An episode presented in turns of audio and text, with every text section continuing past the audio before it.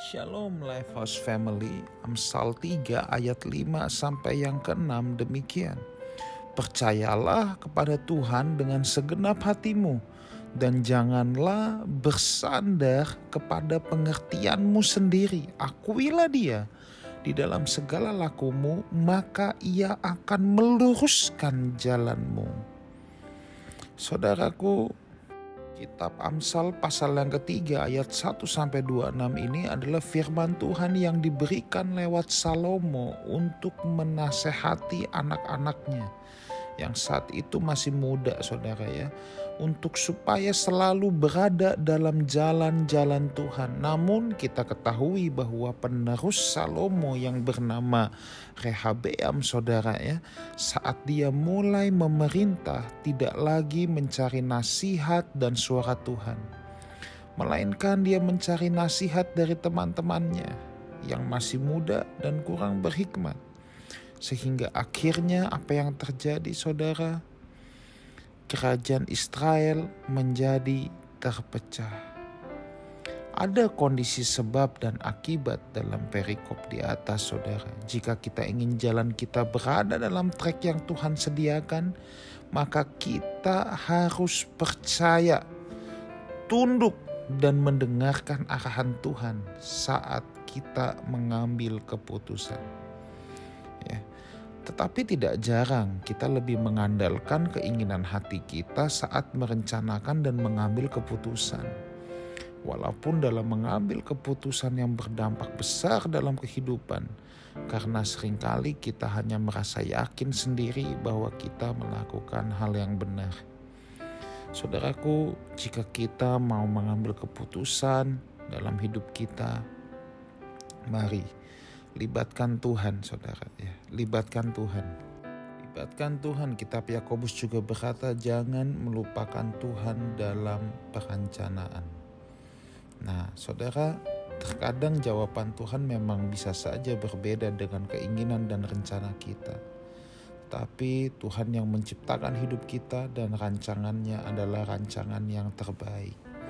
Nah, pertanyaannya sekarang, bagaimana melibatkan Tuhan? Bagaimana sih caranya supaya aku melibatkan Tuhan? Tadi kita sudah baca, percayalah kepada Tuhan dengan segenap hatimu, dan janganlah bersandar kepada pengertianmu sendiri. Ya. Akuilah Dia dalam segala lakumu, Ia akan meluruskan jalanmu. Saudara, ada beberapa tips yang saya bisa berikan pada saudara.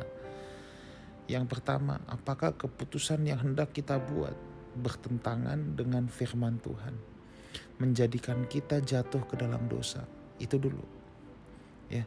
Tuhan tidak mungkin mengizinkan atau menyuruh kita sesuatu yang membuat kita menantang firman-Nya atau bertentangan dengan firman-Nya. Yang kedua, saudaraku, ya. Setelah kita cek itu, yang kedua, apa motivasi kita dalam melakukan itu? Apakah motivasi kita untuk kedagingan atau motivasi kita untuk hal yang berguna, yang bisa menjadi berkat, bukan hanya bagi diri kita sendiri, tetapi untuk orang-orang di sekitar kita. Yang ketiga, miliki kerendah hatian saudara. Ya. Orang yang rendah hati tidak ragu untuk meminta pendapat, untuk meminta saran. Tentunya dalam hal ini again pastikan saudara punya penasihat, punya komunitas yang baik. Sebab kalau penasehat-penasehat kita orang-orang yang tidak takut Tuhan, orang-orang yang bengkok hatinya, orang-orang yang gak jelas hidupnya, bagaimana dia bisa memberikan nasihat yang baik kepada hidup kita. Ya, jadi tiga hal tadi saudara ya, pastikan tidak bertentangan dengan kebenaran firman Tuhan. Motivasinya apa?